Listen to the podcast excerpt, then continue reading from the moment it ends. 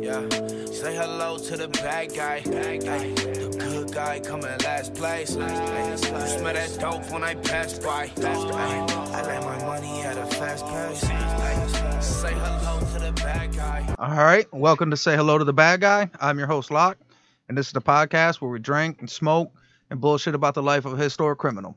Now, we're talking outlaws and gangsters. We're not going to be covering too many serial killers. That's just a little bit dark for me, and this ain't no true crime podcast. But honestly, you can't call this a history podcast because I'm no historian. I'm just a history fan that does some research and bullshits about it with his friends.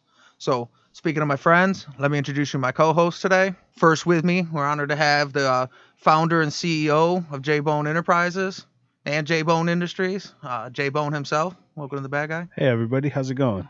Now, today we don't got to do the the guest by guest drink breakdown because we're all drinking the same shit. I got some Founders Porters and some Red Stag, and I think that's kind of fitting because this kind of the original podcast crew, and the Red Stag's pretty much the uh, original Yep. podcast drink. So also with us, uh, the Duke, Dan the Man. Yeah, I was just sitting back here. I guess Porter's more important than me. I mean, we're the original crew, but just sitting back here waiting for you to get done talking about beer so I can be introduced. But it's cool. How crafty are And you, you? you missed out my favorite wing of uh, J Bone Enterprises, J Bone International. But to stay with uh, Sueno, thank you for the music and the founders local brewery. Like we didn't want to put the internet, we were keeping it local. You know, Well, I mean, local based business, global goals. You know what I mean? Well, yeah, he's like the uh, the end zone though. Like he goes around the whole world. He Word. goes beyond the pylon. uh, you, uh, so yeah, you did mention Su- Sueno. So Six Four Sueno, uh, local Detroit rapper. Go to his YouTube channel to subscribe. He puts out a lot of content. Go say hello to Yeah. the bad guy. The original.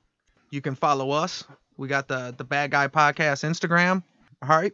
Uh, so we'll go ahead and get started. The bad guy that we're covering today is Octave Garnier. This ain't negotiation time. This is Scarface, final scene, fucking bazookas under each arm. Say hello to my little friend.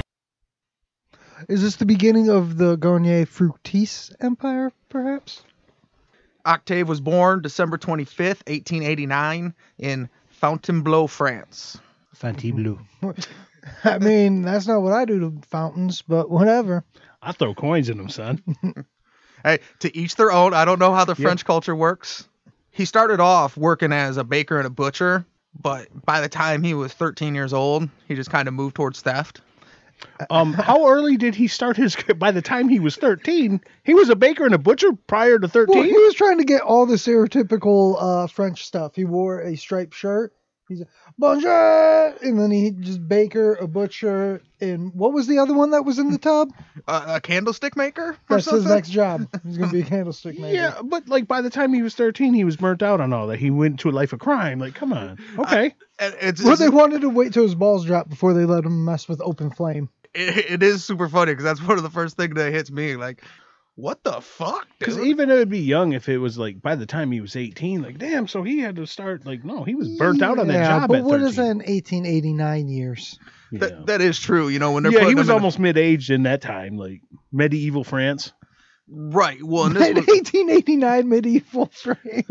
well, that time France actually was real crazy because that was when they kept coming off all these revolutions where they were just you know chopping people's heads off and Guillotine crazy and whatnot. yeah, it was a uh, an They didn't invent that not to use it. Right. i- intense He's- time to be a Frenchman. We. I We. think we. every time in history was an intense time to be a Yeah, I mean, Frenchman. everybody. way that's- back before they were France, when they were still Gaul. I think it was a very intense time. Till Rollo went over there and set shit straight, son.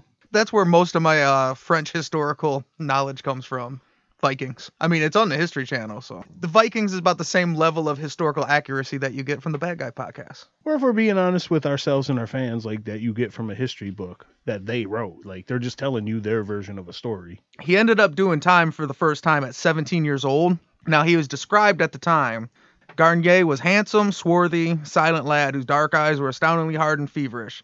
He was small and working class by origin. I don't know. It doesn't sound like the perfect description to Well, be it going to prison with at Sounds part bio, part like a romantic novel that like our moms Well, would read or something. it started off all good. The first one, he was handsome. Then it just went immediately. He was swarmy. He had feverish eyes. feverish he was, eyes. Was it, it- not swar- it's swarthy. slimy. Um, No, swarthy's like handsome. It's like uh Well, like can't me- be- Mediterranean, you know, like uh like dark handsome, swarthy, like So- Spaniards, this guy was short, dark, and handsome. You just laid it out for us. pretty much. Let me reword their French for you. He was short, dark, and handsome. Zebra Now, shy. like how you said, like it sounds like something out of a romance novel. I'll have a handful of quotes. These guys were like smart. They wrote a lot. Say what we want about France. That's where most of the romantically written shit comes from. You know. yeah, So they didn't uh, invent it per se. It was like a Asian thing, but like they wrote that guy. Their gangsters would write poetry. Like that's how like they got down. And French that, is known as a poetic language. Right. That's their whole shit was literature and poetry, banging bitches. Wait, I was thinking of P, uh, the skunk, the rapey skunk. My bad. oh, yep. Rollo and Pepe Le Pew. That's our that's our our French references. And Inspector Clouseau from Pink Panther fame. About as France as I get. So that quote that was written by a gangster about his homie. So at 17, he gets caught stealing and he gets sentenced to three years or three months. So he gets three months in prison. He was with a friend that got a suspended sentence and got to walk. And he was like super pissed. It changed the way he looked at the justice system for the rest of his life. When he was in prison, it was real big in France at the time. He started to associate with like anarchists in prison. I also seen a thing that said a lot of these prisons at the time were similar to death camps. He was subjected to horrors that they had never thought fathomable. It's not a pretty prison to be in at 17 years old. No, wait, because I'm confused. I expected more of an expert. How did his buddy just get off and this guy got sent to hell? It, it really doesn't say. It just said they both got the same sentence, but for some reason that guy got a suspended sentence. So they gave him like a, se- a sentence of a couple months and suspended it. So I don't know if it was because of his previous record.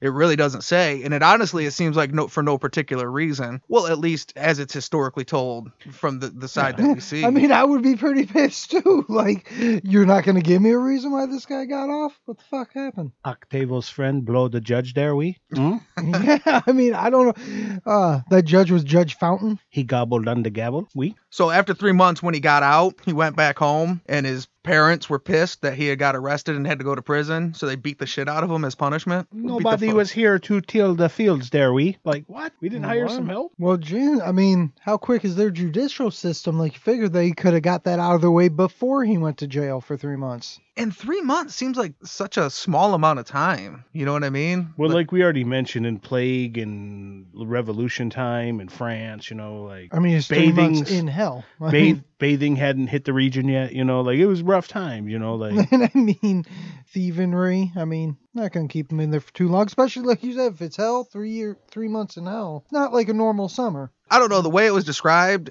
I just imagined the prison from Batman Begins. That's what it sounds like to me in my head. yeah, probably. I mean, they probably legit still keep them in dungeons and shit. From then on, mo- the rest of his writings, which when it's all said and done, we have a lot of his writings. When he was just always obsessed with uh, the crookedness of the justice system, and he really threw himself into anarchist groups and art anarchist politics. he would have liked him some Rage Against the Machine had it been in his time They rather around his family. with a pocket full of shells.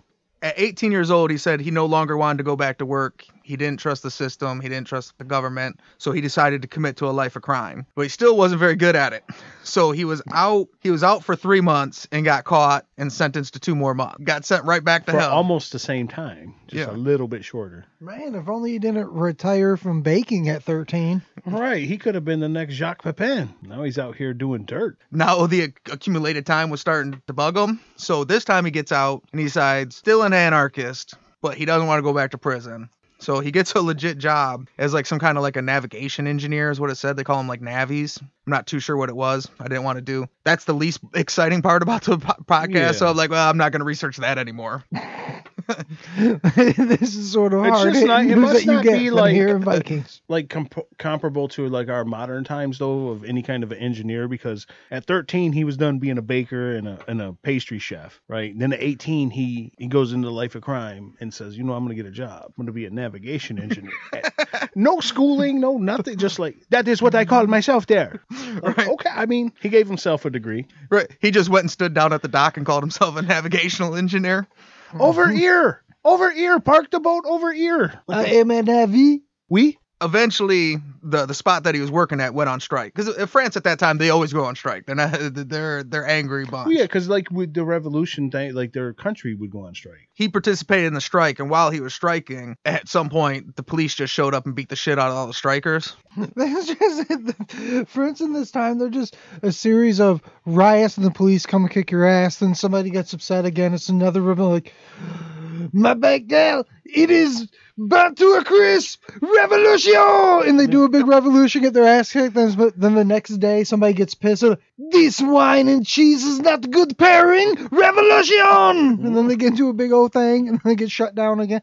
Like that's they're so quick to just go to rebellion. Revolt ready, baby. Revolt ready, just like at a whims. Like, Well, like you said earlier, we were talking about like large scale, you know, when they were guillotining people and you know whole whole scale revolutions, but still even on the small level. But this you know, we're trickles gonna- down to the like their city politics, like their councilmen and shit are like. with a clearly fake resume, he got a job as a navigational engineer. He should probably just shut up and be happy and then not go on strike. Well, if you could do that, then why didn't he just leave that and be like, "No, I am a brain surgeon." We like, I mean, if you can call yourself whatever. No, he went in there. They asked him if he knew how to do the job or whatever. He's like, "You're gonna tell me how to do this Re- revolution?" And he just started a big upheaval because he was getting busted. He didn't know what he was doing. After the strike fight with the police, uh, another quote written about him said Octave had suffered a vicious beating on a building site in the course of a strike. No other man that I have met in my whole life has ever so convinced me of the importance and even the futility of the intellect when confronted with tough primitive creatures like this. So as I, I take, I interpret that as we're kicking him, boom, I, uh, and he's spitting back knowledge. Like, hey, stop being a social, like, stop being like educated or whatever you're trying to be and fight back. Like, shit. Well, no, it definitely to I'm me. not understanding either one of these quotes. Could you run? Because I need a translation on that. What was going on? Okay, for one, he suffered a vicious beating. And then he said he's never more convinced of the futility of intellect when fr- confronted with tough primitive creatures like this. Okay, I thought somebody Oh, said that yeah. about him while he was. They, they did. Okay. That was a quote about him. So they said, for one, he got the shit beat out of him. And basically, what it sounds like to me is, yeah, he might be a smart guy, but he clearly, big brute cops just beat the shit out of him. So he just basically, yeah, probably was a smart mouth, probably was a pretty smart kid, but just didn't have the ass to back it up. What you guys are doing here is illegal, and like, you know what I mean? Like Yeah. when they, he gets attacked, you know. He was very smart, and it sure didn't matter much when the cops just come and start beating the fuck out of people. Word. You can't explain sense to people that just want to punch you in the face. That's and the more when it's people that want to punch you in the face, the more try to act smart to them, yet the more they want to punch you in the face. Right, because they can do that. They can't argue with you, but they can still keep whapping you with that Because to fucking be an billy club. 1880s French policeman was probably not, you know, like, hey, we're just taking all, like, you know, how we used to pick hockey teams in the 80s. Like, yeah, come on, you guys Well, can fight. and those cops are there to break up a riot, so it's a riot fight. So don't sit here and try to explain to me your shit. I'm here to arrest you, fuckhead. Get down, or I'm gonna smack you. I have rights here, and I will tell you that. Pop, pop, pop, sit the fuck down. Got some frog legs and snails to get back to. Sit your ass down. This is the tenth damn strike we had to break up today. And he's like, because he's smart or whatever, because he's an engineer, he said so. um, he's 18 at this time, so like you're gonna tell the cop even now, flash forward to 2021 or whatever, you know what I mean? Like you're gonna tell the cops, hey bro, I know what I'm a tell a Detroit cop you know your rights. I don't think this guy's that smart. And so now he's like, yeah, man, anarchy. Fuck this shit. When I was in prison, I learned about this system, man. Yeah, Illuminati, Freeman. Fuck the police. You guys don't do nothing. Like, that's what he Eat sounds like to me. Just as stupid. Like, yeah, they don't understand the knowledge that I'm spitting at. These guys are just idiots. Like, no, dummy, you're saying a bunch of nonsense. Like, you don't even know what you're talking Well, about. I don't know how dumb he is though, because he was a navigation engineer. he Yeah. said so. You, you don't just slide into a position like that. Yeah. He learned anarchy from other anarchists that were in prison, not at Yeah. university or something like that. But he's an 18 year old punk kid. These guys were probably veteran, like, you know, into their rage against the machine or whatever Or it may have might been. just be a bunch of dudes in prison that hate prison. So like, you know what? Fuck the government, man. We're all like, yeah, but did you steal that shit? Yeah, but fuck them though, man. Fuck the system. I would say you go to any prison in any country today and you will find more anarchists than you will in an average, you know, microcosm of people. Just because you have a bunch of people that are have a different spectrum well, they're socially. anti Well, authoritarian. I mean, if this was a serious historian podcast, we'd probably know some shit about the state of the French government in that time. Because they've gone through their periods of totalitarian or whatever. Like this could be a whole I had to steal bread because we were too poor and like very authoritarian friend, or it could be just a whiny dude that's mad because he got arrested for stealing. They're He was living Les Miserables. Okay. yeah, exactly. This time it was more of a settled time, but it was still high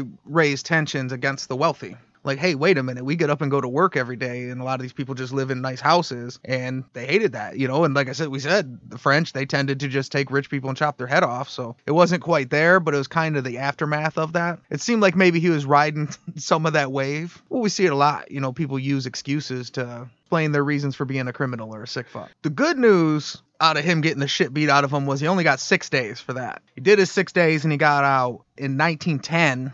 The French army started they started doing conscriptions again. He fled to Belgium, which was a common thing at the time to avoid basically to avoid the draft as a draft dodger. But so horrible of a decision. He didn't know about that time. Germany's coming. Their World War One's coming, and they roll through Belgium to get to France. Whoa, spoiler, dude. Well, no, I'm sure this 18 year old didn't, after being an engineer, didn't join the army and fight in World War One. Well, I mean, he clearly he didn't want to fight anything anywhere. Like that, that was not in his skill set. He's like, I'm not, I'm not trying to fight anything, man. Turns out when you're on the battlefield, you can't just try to use your intellect against the enemy and just sort of talk to them because they're brutes. Well, and he's probably not literally smart enough for military intelligence. So yeah, he's just a smart ass on the battlefield. Like fuck. So now while he was in Belgium, since a lot of people did that, he met up with other groups of French anarchists that had also dodged the draft. This is where the pussies retire. We. There, he basically picked up a trade. That he, he learned uh, burglary and counterfeiting, make a criminal living without consistently getting the shit beat out of him. Their version of white collar crime. Like, He brings kind of his group, his little anarchist group, and they come back to Paris. they were called the Merry Men, by the way. Octave Garner and the Merry Men. Garnier, sorry. Garnier. He would work like odd jobs to make some money, but he would always do kind of burglary part time. You know, You got to hone your craft. You got to stay, you know, practice. You know, if you're not doing it, you know, you you don't forget how, but you're not as sharp as you should be. You don't use it, you lose it. Octave got bored real quick of small burglaries, and all the people that knew him say he always dreamed of bigger, bigger height. Now, back in Paris, he met a guy named Jules Benoit or Benoit. Yeah, that no, I makes think, more I don't think it's Benoit. I think it's Bonnot. Okay. So we're gonna go with Jules Bonnot. He introduced Octave to a more radical form of anarchism called illegalism. Kind of like if you were legal, but it's exactly opposite there, we. yes. Well, I'm doing research, right? And I find out like, okay, so now he's gonna go from anarchism to a specific type of anarchism called illegalism. And I'm like, so he's gonna keep being a criminal? Because Like, everything they've done so far was illegal. Even his day job when he was working as a butcher at 13 was probably some form of illegal. Like, Well, see, this is like I made the joke, but the more we go on, this is more the people that like you're not like an anarchist as much as you just don't want to do shit. You don't want to And work like, and shit. yeah, you just want to steal shit, and then you're mad that you got caught stealing, and then like you just hate the state, but you got no skills, so illegalism. I'm just going to rob. Well, and if you look behind, so there is a whole thing, so I had to do at least a little research. So I look into illegalism, and it's based in a form of anarchy that believed in, as the name implies, anarchy is like a belief that is all over the place. So you can have all types of different anarchists that have different beliefs, but basically it was that people should be able to govern themselves. Which eventually turned in there should be no form of government at all. Well, legalism started kind of based in the if it's illegal to govern me, then it is not only acceptable, but it's kind of your responsibility to do crime because that, that crime disrupts the system, you know? And the original illegalism, it was kind of like a Robin Hood type thing. You know what I mean? They would kind of steal from the rich people or the government and kick it back to the, you know, the working folk and the people. So that was the original concept behind illegalism. Basically, eventually, so at some point, evolved into no one had a right to govern anybody. So any crime committed at all was acceptable because it creates chaos, which press- puts pressure on the system. Any form of crime at all was not only acceptable but necessary, basically. See, I So just they call that Joker purge. shit. Yeah, they wanted the purge, but not for one night. Like, hey, it should be the purge forever. All the time. Because All- all crimes are not punishable. So, yep, that dude had to rape and burn my wife. Sorry, it had to happen. all part all our crimes are acceptable because it disrupts the system. So when Jules Bonnot tells Octave this, and he's got an anarchist game already. That belief system fit real well with his Already doing a bunch of crimes. well, and his bigger heist plan. So it basically made him go, well, look, not only do I want to be, not only do I want to do bigger heists, it's actually like my responsibility. It, it's my duty there to rob the bank. Like, no, it's not, bro. You you suck at breaking in that li- little old lady's house. Now you want to rob a bank because this dude said that should be law. The plans of Octave, he started to basically come up with plans, and what he figured out is that they could be more successful in the crimes if, with more money, they could get access to more cutting edge technology that wasn't available to the French police and government at the time. So that's kind of his game plan he came up with. That came to fruition on December 21st, 1911. But not in Octave. They catch a collection clerk leaving the bank with the daily haul. So he's got the bags. And the two of them come up to the street. And Octave shot him in the neck, dropped the guy, and he was still alive. He stood over him and shot him in the chest. And then they took the bags and left. Oddly enough, the guy still. Oh, it was uh it was a bank that was called uh, Societe Generale Bank, which is still around to this day. Each member of the gang got 5,126 francs. The bank, because it's still around today, they got like detailed information on the robbery. So after they shot him, grabbed the bank, uh, grabbed the bags, they left in a stolen Delaunay Belleville car. My mom had an Avon cologne with that. Stuff. it's really important to show the cars in these stories because we talk about old timey and we picture old timey cars, and I'm like, no, well, I mean, because this is obviously like a For a the super people at fancy home, version. that's Model T old timey. If Yeah. you're gonna picture it in your head, like L- right. So Model just T, that's a Model S. Right. That's before the T even came to be. So we're talking old, old, old timey cars. They had stolen that a week before. They pulled up, grabbed the bags, jumped in the car, and left. And this is the first time on record that somebody fled a crime scene in an automobile. These times, oh. these times are a changing. Oh, and what a trend did those guys set? We're just we're right here. We're about eleven years away from guys hanging off the rails of them with Thompsons and fucking yeah. You know, that's uh, Oh, what a trend! Oh, the whole NASCAR, the bootlegging thing, like well, yeah. whatever they had to plan, that was their plan. Get some technology the cops weren't ready for. Skirt away. Well, these guys, ride. like if in a small way, these guys probably invented the police car, the need for the police car. No, that And makes sense. Even now, today, like you flash forward hundred years up, like they're still chasing us around. You know what I mean? And I was gonna say, man, they're so smart because they stole it like a week ago or whatever. But like, that's smart in today's time because you had, and then it's on track. Like back then, they just had to make sure they had a car because you couldn't go out onto the street and steal a fresh one. Right, so they took it a week ago because they they didn't know Yeah. when they might Not another it was- car. It would be smart not to have to steal, but yeah. Well, we got 50 horses or one car. All his getting beat up and all his like shortcomings and like dim-witted crime like once he took it to the automobile and became like grand theft auto paris Well, ba- 1910 Basically, it came down to he wanted he so didn't want to get his ass beat ever again that he what is the fastest way that I can get away from with anything. and like you said it, it's vague because that's around the time automobiles were hitting if that's traceable that that's the first time that a car was used in a crime like oh fuck that's a nice little fucking uh, fun fact folks like save that one like after their first crime, they were ecstatic. They got 5,000 francs apiece, which a long time ago. I don't know what the transition rate,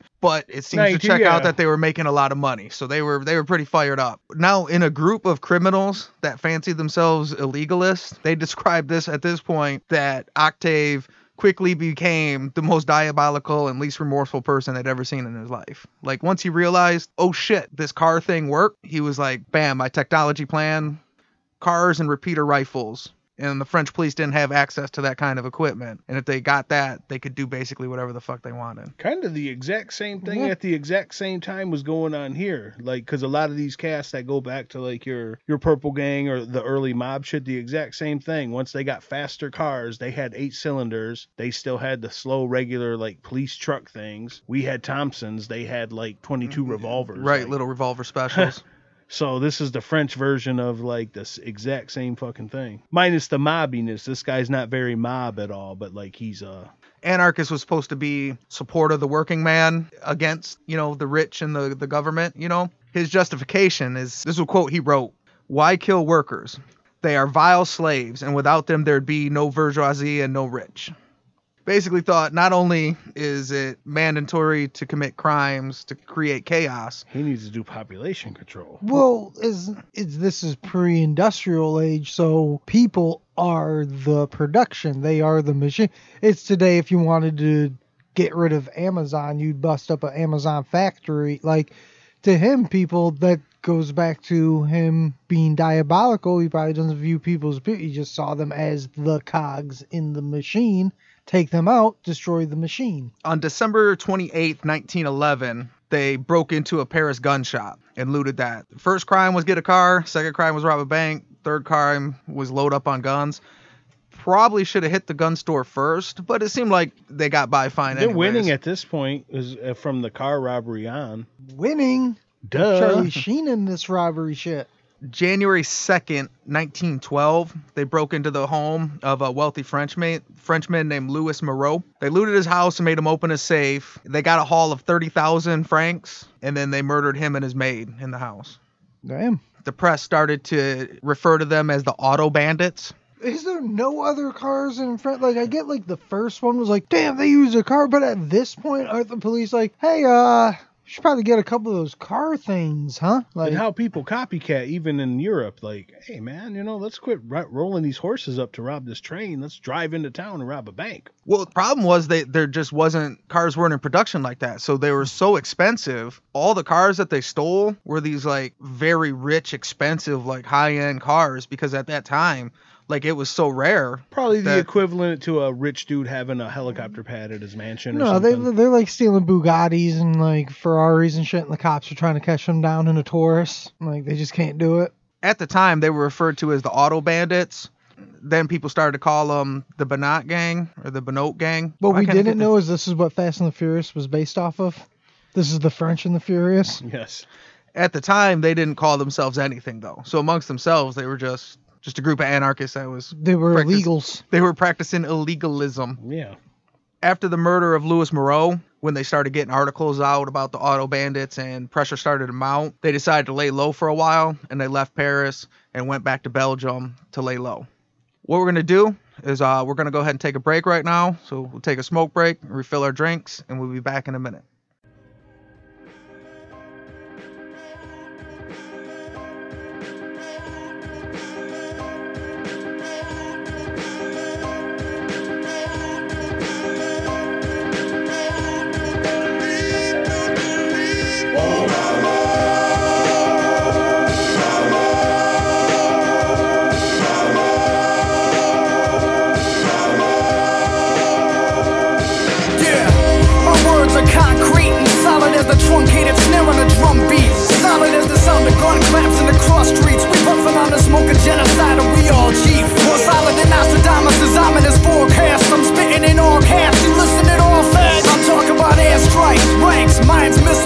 Kids in bandanas and masks, waving pistols and racks. We'll overthrow the government one day. Matter of fact, grab a gun, we'll see you next Sunday. I'm the antithesis of conformity. I can weather the storm, storm like the beach in Normandy. I'ma ring the alarm like my blood is thicker than boat rope,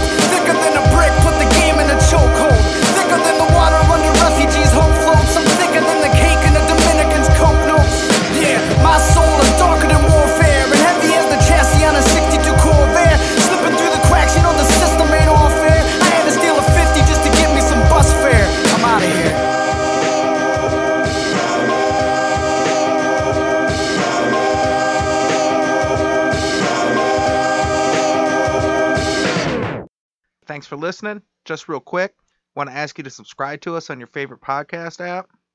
Go to Apple iTunes, give us a five star rating, and leave us a review, and we'll read it on the show. If you have any questions, comments, or a guy that you would recommend we cover, you can email us at say hello to the bad guy podcast at gmail.com. We also want to thank Sixfo Sueno for letting us use his music in the intro. You can subscribe to him on YouTube and also a friend of the show, Cancer. He's got an art, photography, and graphic design page at Eyes Bleed Defiance on Instagram. You can see a lot of his work, including our cover art, which he designed. And he also performed the mid show song, Blood, from his album, Grenades, Pistols, and Rape Whistles. Now back to the show. All right, we're back. So when we let off, the auto bandits, Octave and his uh group had decided to slow it down a little bit and go to Belgium and lay low. The first thing he did, he sold the stolen car that they were everybody was looking for. Since one in every 10,000 people have a car back in them times, not laying low, but go on. He sold it to this guy, and what happened was the guy was, you know, it was a different country, so this guy was driving around the car until eventually. He's about some- to get popped and shit. Like, oh, there's the fucking wet bandits. We That- got them. That's what happened was they put together operation to find them because they had seen the car driving around in a neighborhood and once they finally put it together and found out it was just some guy that had bought the car and they were long gone hiding out so We were back in Paris. it's kind This is back before they needed pink slips. Yeah. you just showed up with a car said you want it i'll give it to you know Well, we were for real though, bro, because there was no such like a DMV. There was no license. There was no. So there was no paper trail. If you want one of these mechanical horses that takes gasoline, go right ahead. That's so crazy. Like I'm like, no wonder crime was so rampant back in the day. Like you just get Yeah. away with it. Like, yeah, Well, it was wild coming out of Wild West slash medieval type times. Not really medieval, but like as they got modern, like just like us here, like uh, in the early 2000s, our mobs and shit turned into like a lot more credit card fraud and identity theft, and they still do dirt, dirt, but like I mean, and it trickles down. Even like your bikers and your street gangs, all that, they all have like a technical side now. Just like like Dan saying, like these guys, you know, like.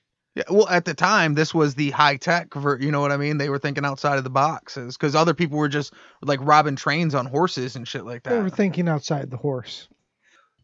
like I like this time period because it's kind of a lot like like World War One is a crazy war because of the fact that you still had some armies that had a traditional cavalry that would wear you know had big hats with flowers on them and ride horses and stuff like that. But you also had like you know the famous World War One picture of the German soldier that is on a horse with a machine gun and a gas mask. You know what I mean? It was like a real crazy kind of in between time this era of crime is also kind of that same thing where you, you know what I mean? You still got like all these, like you said, Wild West, old world remnants, but you see this other stuff starting to creep in. Well, yeah, all the comedy aside, like this guy's no genius. They just were the first by happenstance and luck too. They wanted technology, but to get in a car and do that, like I said, man, think about just comprehend that for a second. Look what that sparked.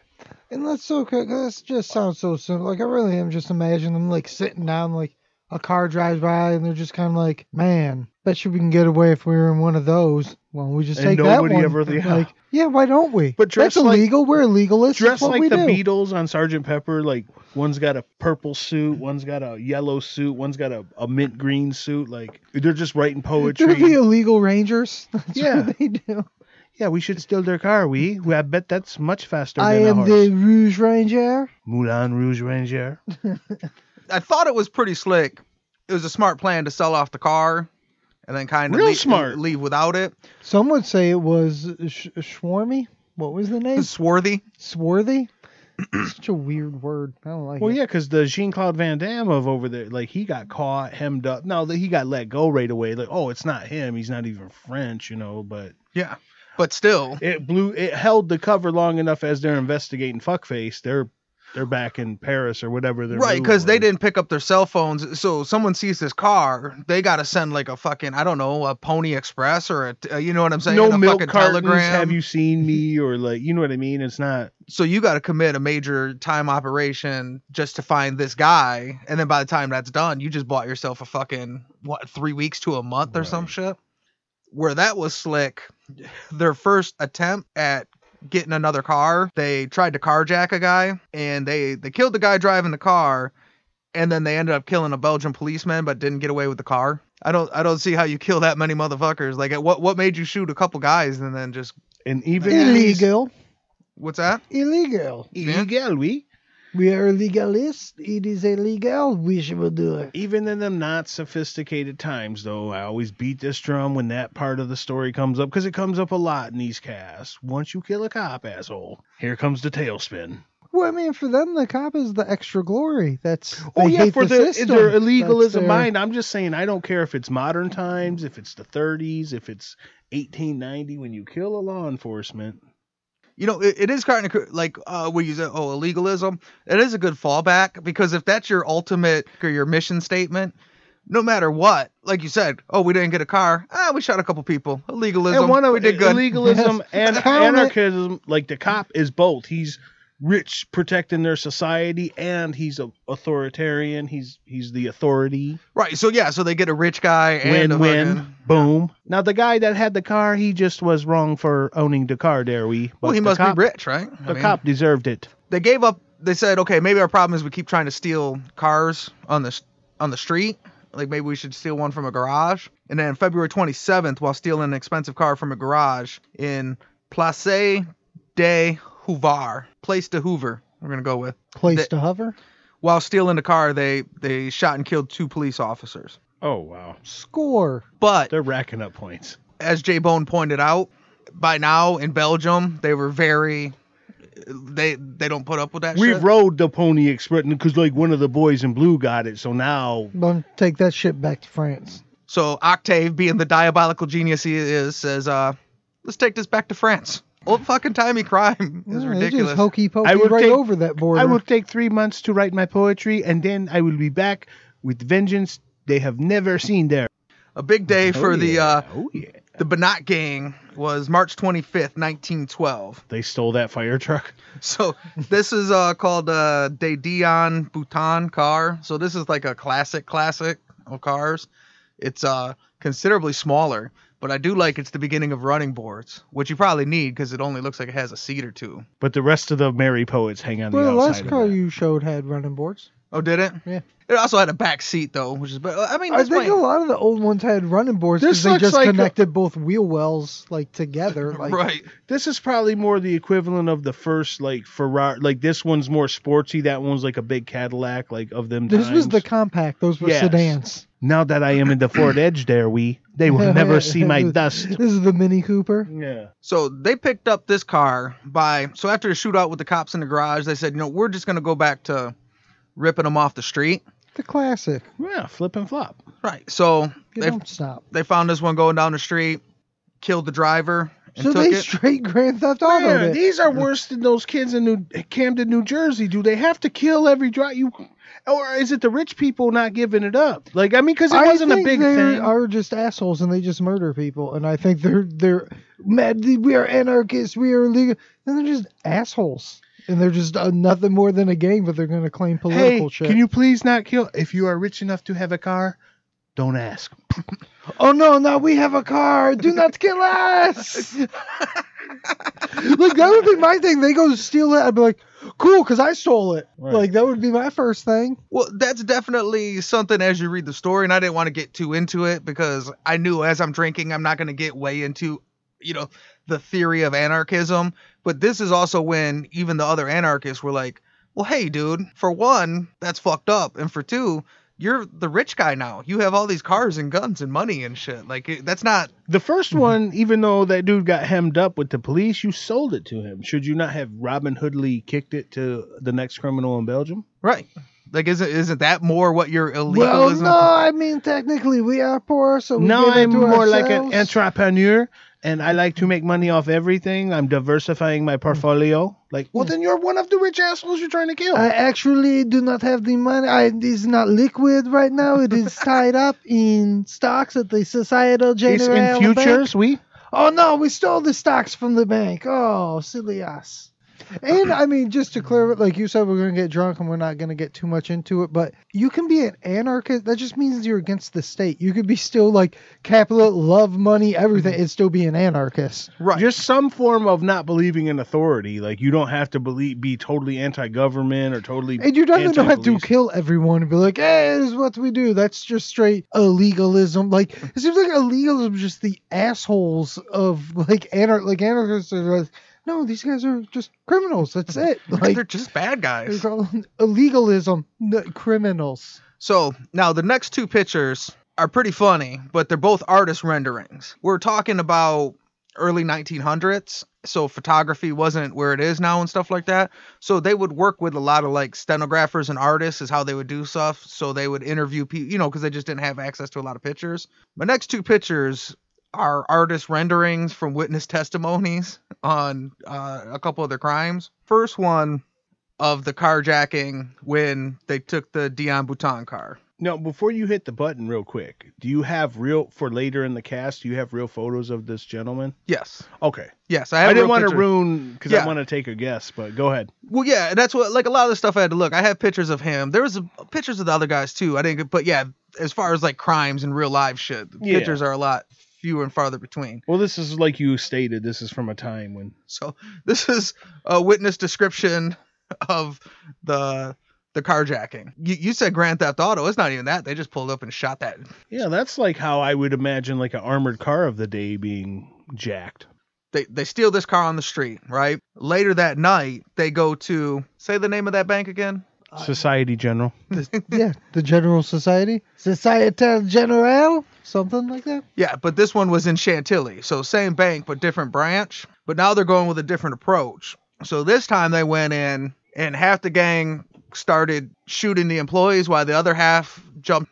The, Started the- lo- bagging up money. yeah, bagging up money. And uh, this is kind of the most famous picture of the Monat gang. That looks like an early Batman comic book, like where like that's Joker's squad or whatever. You know- Not the killing of people, just the like. But like you said, it's an artist rendering. You know, it's a it's I like how cartoonish for the, people. The driver has driving goggles. It pilot is pilot fucking- goggles. Like And he had to have had that for that to be a witness testimony, like for him to have. So he was just rocking some driver's goggles. Right, because that would be an odd thing to just throw on a picture if it wasn't like you know eh, one of them one of them had those, but like you definitely see the progression that at one point, I mean, they were always pretty violent in their crimes. Well, yeah, they killed everyone. Well, right, but now they're But just now running they in split shooting. up. Like you four go Well, in and yeah, kill I mean- everybody. You four go in and bag up the monies. I mean, in terms of the crime, if you're gonna like, it's less to have to deal with. Just kill them all and take the money. Not have to worry about someone sneaking up on you. They escaped in the car that they stole off this one, and this as they escaped in their automobile, they were pursued by two policemen, one on horseback and another on a bicycle. so this chase this chase lasted what about ten minutes? I'm imagining like not even like the bicycle of today, but like those crazy like The it's big got ass the giant wheel. front wheel and the small one. He's up there pedaling. Like a man tricycle.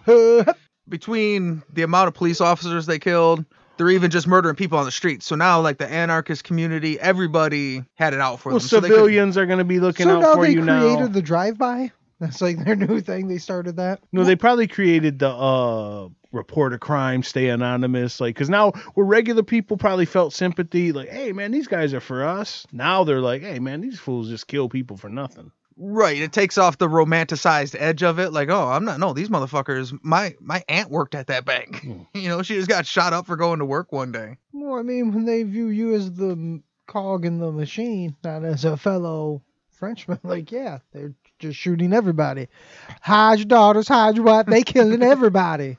Like the local police chiefs, the politicians, they ramped up. Like this was pre-terrorism. there was basically like just multi-terrorist acts all over Paris. You know what I mean? Yeah. and it became like a huge political deal. The police spent 800,000 francs, which at the time was a shit ton of money, to ramp up and what we talked about earlier to bring in guns and cars and extra, you know, deputize extra people. Like, just to, we're just getting fucked up on the streets out here. Like, we need to do something. Like, we're getting the shit kicked out of us by fucking little Octave and his group of psychopaths.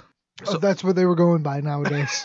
It's a better Uh, name. We're the psycho poets. Thank you. the Society General Bank put out a hundred thousand dollar reward for any advice or any information that would, Any advice? How do you guys think we should handle this? When we see these little brightly dressed poets come in here, how should we lock the goddamn door? Fuck. yeah, you have any Shit. ideas on how we should do this? Get a car. if the 1910 version of like Cam Newton's suit comes walking towards you, like lock the fucking door. Well, like- going back to all right, the anarchist thing, I think this bank needs to get a little anarchy in them and decide, okay, outside of the state, we are rich. If the cops can't afford cars, we're a bank. We can afford cars. Well, these- we can afford a couple guards. Like, why isn't the guy like they're putting up this hundred thousand dollar warrant? How many cars could you buy with that? Like, why don't you guys And you get know what's some funny? Their cars came shortly after this time, and they were the armored cars. Like we got fucking Jean Pierre and fucking Garnier to thank for that too. Mm-hmm. Like right like now the we have bulletproof cars because you idiots just shoot people for money, shoot people for cars, shoot people for. Well, there's too many of you. You just you guys got regular jobs. You're working slave slobs. You're making the rich guys richer. Bam, bam. Like God What- damn, what the so fuck? you're just gonna kill the whole world? And, and that is true because yeah, they do armored cars now. This started with them killing a guy that was walking down the street with the bags of money, like a fucking Ducktales cartoon and shit. Octave was the first one to say, "Hey, we could just kill him and grab that." No, we can't. The bank is closed. Now, what they did was, yeah, it did gravitate towards, you know, eventually armored cars, and yeah, they started paying to arm, you know, employees and shit like that. So We invented the security guard. See, well, I mean, technically, then they started. They congratulate you, spread anarchy because now the co- the banks are relying on their own shit, not the state funded policing. So they, They yeah, they started that a do. Banks bit. do their own security. they started privatizing the security sector. So way to go, legalists! you fucking did. You marched up anarchy. Good job. Over the next month, most of the gang was either arrested, shot while being arrested, or sometimes they were lynched in the street by trying to get arrested. Sometimes the police would try While to. trying to be arrested. Stop resist. We're gonna hang you. You keep resist. He resisted all the way till we kicked the chair out from underneath him. So like someone like Ice Cube's mom that, that even applied back then, like you only gonna when living that life, boy, you only gonna end up one place, dead or in jail, or dead going to jail. Like, yep. the police would be trying to arrest them, and sometimes a group of people would just lynch him and kill him before the police could arrest him and shit. Well, and I'm sure the police weren't trying too hard. Uh, to, s- to stop them. oh, Well, that's- no, that's the one, you know. Please, Right. No, put down the rope. I guess or don't. so the last three of the gang were Jules, Jules Bonnot, Octave Garnier, and Rene Valet. Tough ass sounding motherfuckers. I mean, why are we just now hearing about Rene Valet? yeah, Renee. I mean, if I one mean, of your can we get G's, if one of your G's in your main crew is Renee, If- I mean, I mean, anyone whose first name and last name rhyme, we need them front and center. yeah. Like- Fuck this Benot guy. That's Benot. We need Rene Valet. Right, if anybody was born to be a psycho poet, it was fucking Rene Valet. The problem is there were so many people in this gang. At some point, it's like, ah, you know what? Like They were th- like the French Wu Tang Clan, dare we? well, and, and you guys heard me try to say society. Reza. You heard me try to say society general. So do you guys want to hear me list twelve fucking French, names? Wait, do you have yes, to butcher? We've heard you Yeah. say Society General, so yes, we would. Uh, A- April twenty fourth. Oh, dirty bastard. Inspector Det. Ghostface Killah. We I love how you can even do that in a French accent. No, You're like, no, no. I'm just gonna say the. can't. All puns aside, I'm just gonna start saying Wu Tang names. Well, I mean, we got to finish it, right? I mean, you can't be disrespectful to the fucking. and they are not nothing to fuck with. We So I have heard. Uh, April 24th, pr- three police officers got a tip and they caught Jules Bonnot at an apartment of a suspected fence. They kind of knew there was a local criminal and they heard that uh, Jules Bonnot might be there. But no, I, I say it right and then fuck it up the next time. But so the police show up. Andy was there. Shocker, he pulls out his gun and starts shooting them. Killed one, wounded another one, and then took off running across the fucking the rooftops of Paris and ran away from the cop. So now he invented parkour. All right. you cannot catch me, Capel. Take to the roofs. and the point of these, you know, like we have a good time, we smoke, we drink, and we talk about these stories. We never really glorify the violence, but I gotta tip my gangster part of my hat to these guys. These motherfuckers killed a lot of cops in their short little fucking poetic like 15 year run here. Like Well, there, there's no in between. You know, they don't kill any other gangsters. They only kill. cops and innocent people. Right? Yeah. They have a like cops and citizens. That's everybody. they, Well, they cast a wide net. Well, Because because, they- all of the criminals are doing illegal shit, therefore they're doing illegal. They're on our side, eh? They are start off killing in their mindset killing the rich people, but then by the time they get so psychotic, well, the poor people are just helping them make them rich, so we're gonna kill them and definitely fuck the cop. So we only kill rich people, poor people, and cops. That's Well, uh, everybody that's in the world at that But time. that's what I'm saying. I don't even think they weren't polit. They just use that as their asshole. na- Like they just want to do whatever they want to do. That they just they're Joker shit. Like, but they acted like it's political. Like, no, you just want to be an asshole and steal and rob and shit, and you just want to see the world burn. And that's cool. Whatever. That's what you do. But don't act like you're fucking Robin Hood in the mirror. to you, Duke, they would say, "Why so serious? Would you like to know how I got these scars? Do you ever dance with the devil on a pale moonlight?" There we.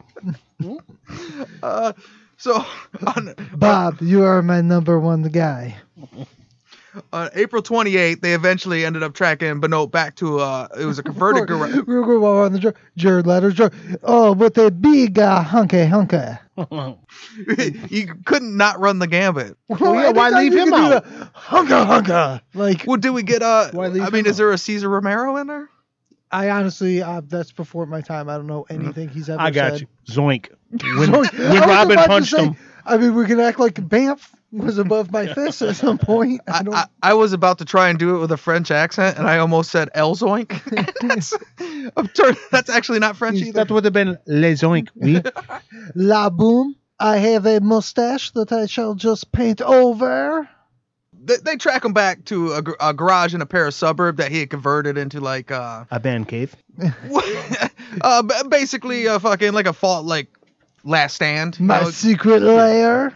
His bunk air. We. It, it only had one entrance, so it's kind of easy for him to keep the police at bay. At one point, and I said earlier, they really stepped up. You know, they dumped a bunch of money into it. They had 500 armed police, soldiers, and private gun owners all to surround the area to run. And you did there. the research. Please say one goddamn car. Just in case this motherfucker runs. Did they have a Oh. car? I forgot it for the slideshows. It would have been the best picture. The World War One little fucking machine gun on the on the tripod where you Yeah. sit Indian style and shoot it. They had one of those. Like they legitimately because Octave Gardner and these goofballs, they're So like, this dude, is we're gonna like arm this First bitch. Blood when uh, Rambo's in that cave and there's only one way in, and they're like, they shoot a missile in there, they flamethrow it, they yes, They eventually end up taking them, and after like a back and forth shooting wise, they they took the spot, and Benoit was shot ten times. When they found when they found him, he was still alive. He didn't end up dying till ten hours later, and they were trying to keep him alive. But like I said earlier, the lynchings and stuff, such a big mob like uh showed up to try and kill Benoit. They had to lie and say he was already dead and pack his body up like it was dead to pull him out of there because the whole mob of people just wanted to kill him. So Yeah. even though the body was still alive, that is still one of those things where I think you think they would have just let him fucking kill him. You know what I mean? Or just put another bullet in his head, but they tried to keep him alive. But theory wise, like I don't get that. I'll never understand that because I'm sure it's never said. But like, why keep him? Do you want to make him pay for his crimes, whatever? Like, and when you said they had that machine gun and all of our stories with the body so riddled with bullets, the police lost count. Like this dude only got shot ten times out of all that firepower. Know? He was outmanned twenty two thousand to one. Who's this guy? The French Osama bin Laden? Like, god damn! I mean, he's just in his little cave and we can't get him. And like, Uh, because of legalism. I guess so, man. Just meant because illegalism. now it was basically just uh, Octave and Rene Valet. They ended up on May 14th, 1912. They end up in a si- uh, similar situation. So they were in a safe house in uh, Nogent Saint Marne, and it got raided by police. They were really heavily armed, and they, like I said earlier, they had repeater rifles, and like they had high-end weaponry for the time. They ended up, they didn't have as many as Bonnot did, but they had 300 police officers, but they did a considerably better job. So they had a six-hour shoot-off with the police. They shot, they they killed a police officer and wounded two other ones. Eventually, when it got to the point These guys. that in order to get them out, they had to sneak two guys in and put dynamite under the building and blow up pieces of the building. Damn. Once they blew up the building with dynamite, everything cooled down. So they went in. that to- tends to. After they put out the bit. fire, everything cooled down. They went, boom, boom. You guys cool? you still want to go? But it turned out once they went in, after they hit the place with dynamite, when they seen they couldn't really defend it anymore, both of them just shot themselves in the head. And, and it was kind of gross because there was a lot of like I, s- it wasn't one of those clean headshots. Yeah, it wasn't a nice suicide. well because there's a lot It of right. ucky. The brains went all everywhere. Ew. well there's a lot of writings between both O- Octave and like a lot of his you know s- not a lot of but some of the other guys. So there's information out there on what their thought process was and stuff like that. And they used to mention all the time blowing their brains out. And they would never say like shoot yourself or kill yourself or they would always say blow your brains out because to them that was they said it's their way to Open up their mind. to be free until the end like so no matter what they're never going to take me i will you know what i mean i'll blow out my brains before i get caught before i stop illegalism Word. Couple killmongers. and so they found out they both had killed themselves all through the shootout they had took turns while one was keeping the police at bay, shooting out, shooting them up. The other one would burn. They burned over ten thousand dollars or ten thousand francs. So one was burning the money while the other one was shooting it, shooting out with the cops. Once again, don't throw that out like a back window. Like Well, I mean, I think it goes back to the like the chaos theory shit. Like even though it was more important, like okay, the only thing we we're gonna die here. The only thing we can do is kill as many of these people as possible, and I don't know, let's burn this Stay money or true to the end there, though. They got him in this shootout. They got him a, every time you mention something with these dudes, any of these poets, and some fucking cops. One or two cops die. They fucking didn't miss an opportunity. I believe Ice T wrote a song about them. Cop killer. That's uh, Ice T wrote it. That's body count production. Oh, Okay, nerd, don't try to up my. You My could have just let that go. Nobody cares about body count. I Uh, care about body. I care. I care about lot body Nobody count. care about Ice T. Nobody even knows body count. That little bitch is on fucking Law and Order now. He ain't no G. So one of the final quotes in uh, Guy uh, Garnier's manifesto, I love penis. he's he's popular with chicks. He's a real chick magnet, apparently. Yeah, so shut your mouth. Yeah, mouth, the Jay. one guy in the fucking villa with the fucking car and a fucking duffel bag full of francs, some guns. You know what I mean? Bitches love bad boy. It don't matter what society. You could be, you know, the Mid What Eastern do, Arabic. what do good girls like bad guys, eh? I make the good girls go bad. We. I mean, he was he was swervy, so gets What- well. So what one of the quotes, one of his final quotes in his manifesto was, "Remember that I defended myself against the oppressors with all means at my disposal." So that's what he wanted to be remembered by as a guy that But all they Mm-hmm. remember is Yeah. the brains blown out. Hey, that that's what he really wanted, right? You guys said Yeah. brain, brains blown out a thousand times. That's ultimately how you went out. I mean, that's like that fucking uh, like the mass shooter shit, right? You show up, kill a bunch of people, and just shoot yourself when you're done. It's a bitch way out. Yep. So in 1928, a movie came out, a silent movie called The Man Who Laughs. It stars Conrad Veidt as a guy, the, like the main guy of the character is Gwynplaine. Now it's an adaptation from a Victor Hugo's not a Hugo novel. Now that's the same guy that wrote Les Miserables. So most of his writings were based around this French Revolution and was really influenced by like the anarchy culture and stuff like that.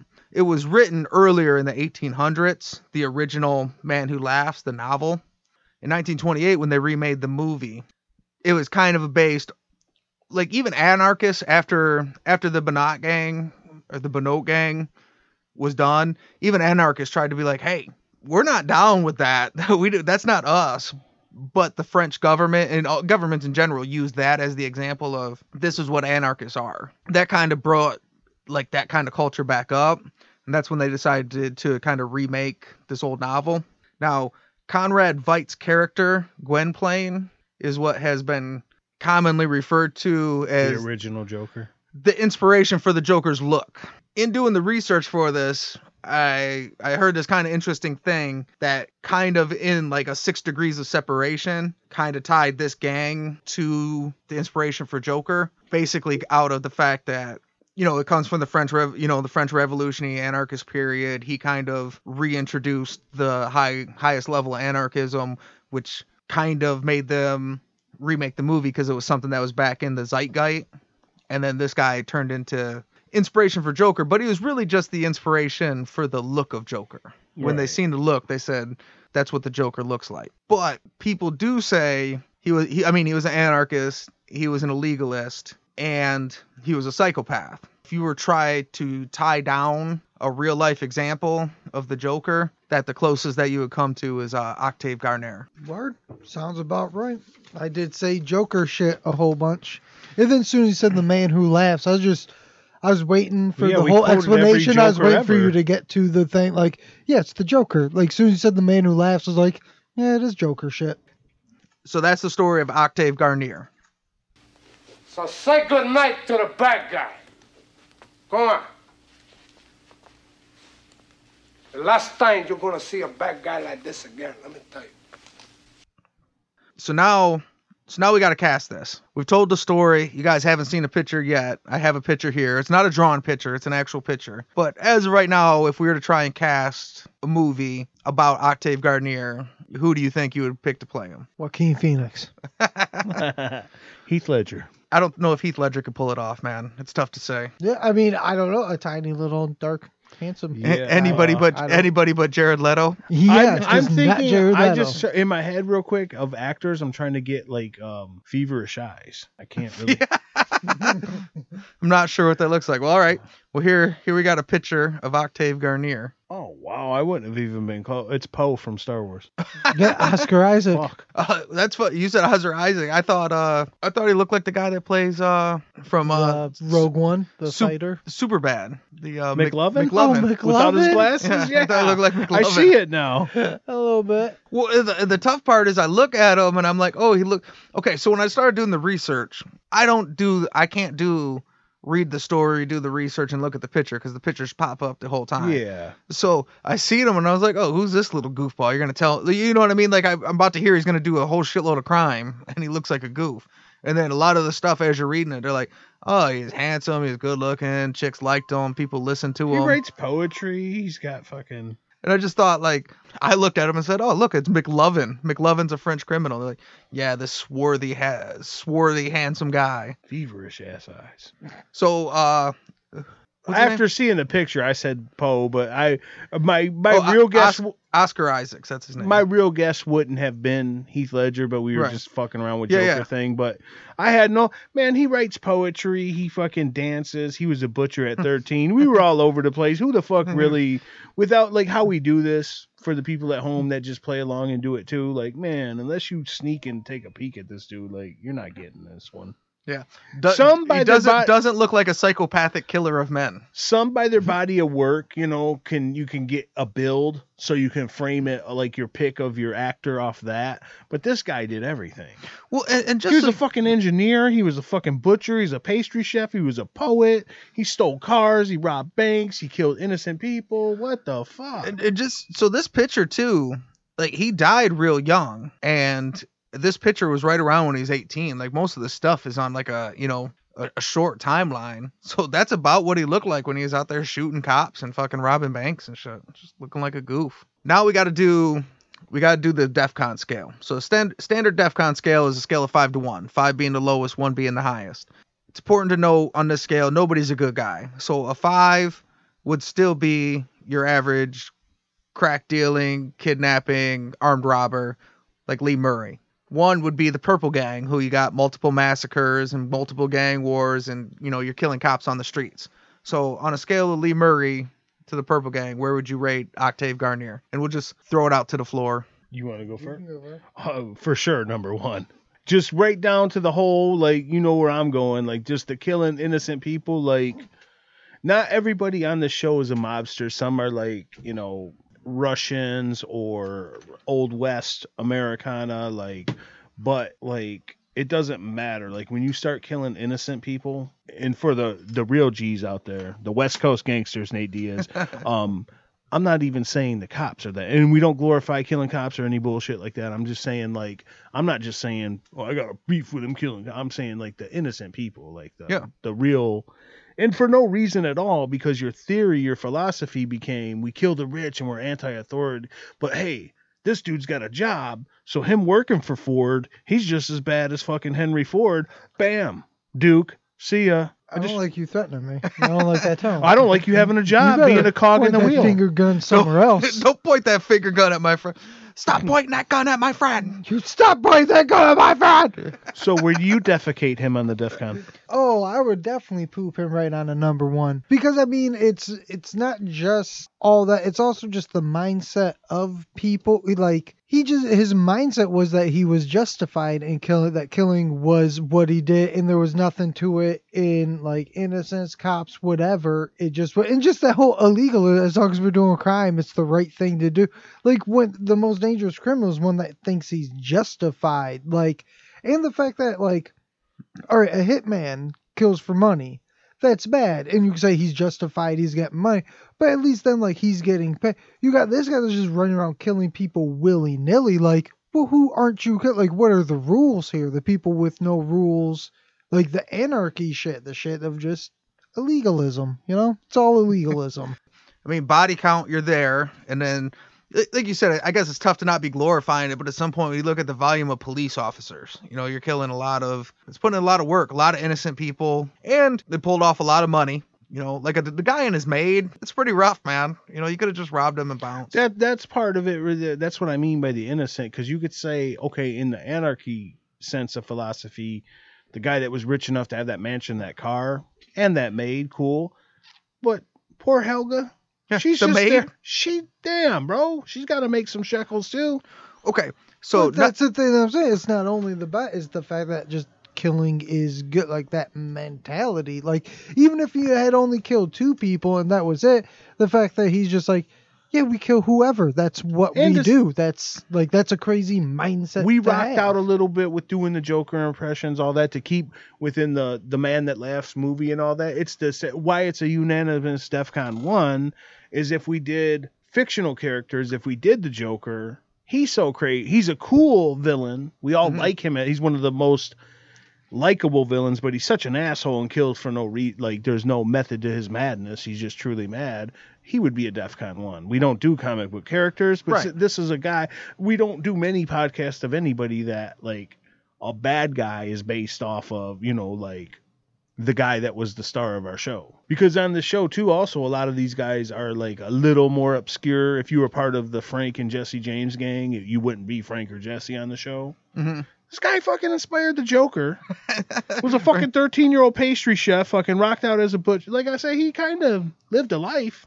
It was, you can judge the morality of it and the, the stupidity of it and all that, but like, damn, he did some living. I mean, that's the thing when you talk about villains too. Um, going back to the Joker is always my favorite villain because he was about. And one thing you can say like this guy was true to the end. That whole I'm gonna kill motherfuckers, and he left nobody unturned. He was ready to go down for all that shit. now he committed to his lifestyle a different way. Now, like if he would, like we talked about the maid. So say he kills that guy, robs him, takes his car, and leaves the maid alive.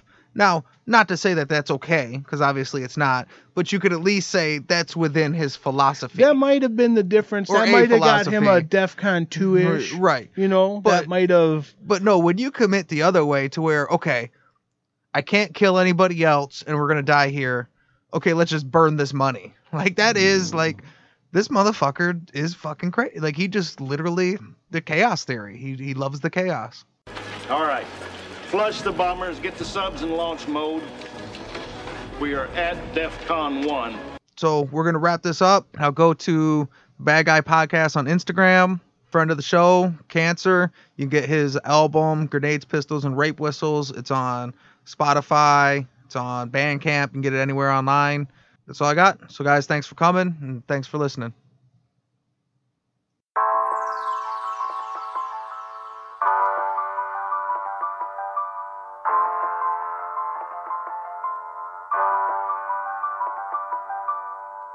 Yeah, say hello to the bad guy. Ay, the good guy coming last place. Ay, you smell that dope when I pass by. Ay, I let my money at a fast pace. Ay, say hello to the bad guy. Ay, the good guy